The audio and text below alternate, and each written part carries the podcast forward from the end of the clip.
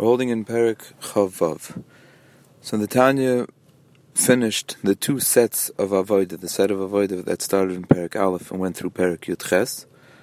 and then, which is the longer, the longer Mahalich. It was a, a lengthy explanation of the makeup of the, of the Neshama, Seichel and the Midas, and the Levushe Hamidus of Machshava Dibur and how the Levushe Hamidus interact with Torah and Mitzvahs,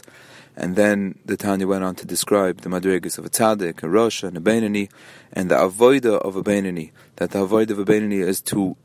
be as much as possible like a tzaddik, that a tzaddik has Ahavas Hashem in his heart. His heart is completely taken over by Ahavas Hashem, and a Beinani's avoid is to try to emulate that as much as he can, at least as much as will inspire him to avoida. Means even if it's not a real ahava, but at least it'll be ahava that will inspire him to action. And that was the pshat, the first pshat in Kikar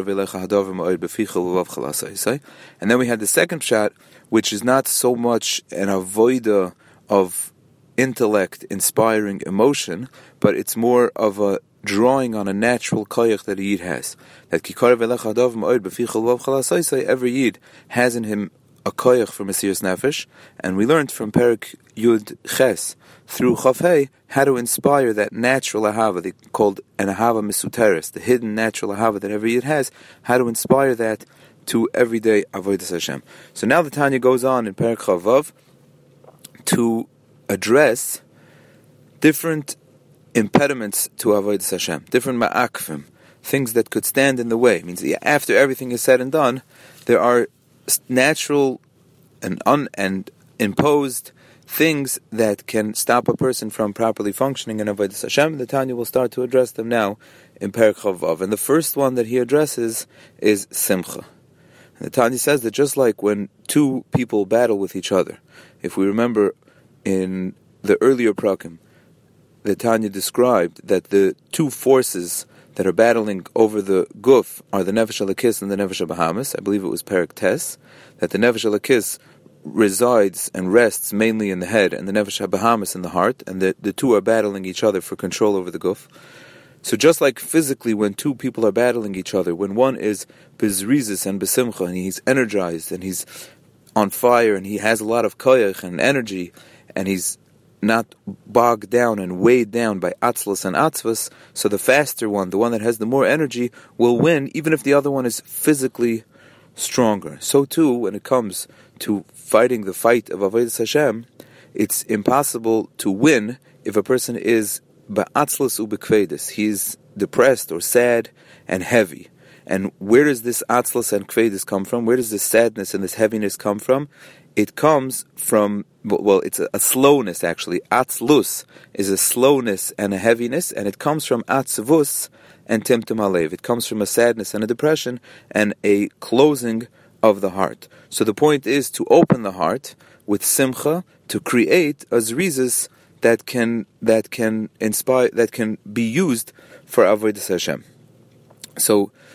the goal is to break open this atzvus, to, to get rid of this atzvus, the sadness that creates an atzlus, a slowness and a kvedus and a, and a heaviness, and to be able to be in zrizus and simcha for Havadas Hashem. So the, the, that's the goal. Now the Tanya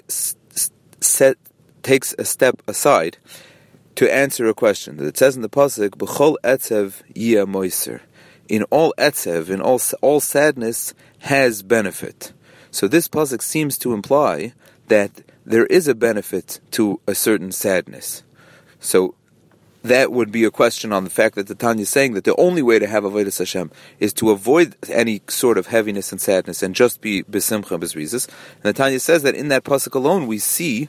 that the point is that the pasuk is pointing out that there is some benefit to the sadness or the mariris that could be used for Avodah Hashem, which is the benefit of the simcha that will come afterwards. Because when a person looks at himself and he views himself, which will be something that the Tanya will explain later in, in more depth, but in, in, just for now, he says that when a person looks at himself and they view themselves with a certain sadness because of their averis and because of the worry of their averis that, that bog them down, and that has benefit not for the moment, because in the moment he's not actually serving Hashem in the best way, which would be besimchu bezrizis, but it'll have benefit for the simcha and the zrizis that will follow afterwards, because a certain sadness can be used to break a ruach tuma that can otherwise bog him down, like the pasuk says, ruach nishbara lev nishbar v'nidke elekim le'sivze, that the way to break ruach nishbara, the way to break the ruach of tuma, is through a broken heart, and as he will explain later in depth, the way to break that certain ruach toma is through a broken heart, and what will come out afterwards is what it says in that same kapitel, in kapitel Telem Nun Aleph, Tashmi'eni sosain v'simcha shiva lisasain yishecha, that David Melech davens that his koyach of simcha should be returned to him. So, so far the, the Tanya said that one of the impediments to Avodah Hashem is a slowness and a sadness, and the way to serve Hashem properly is with simcha and zrizis, and this that it says in the pasuk that there is a benefit to sadness is only for the simcha that will come after it.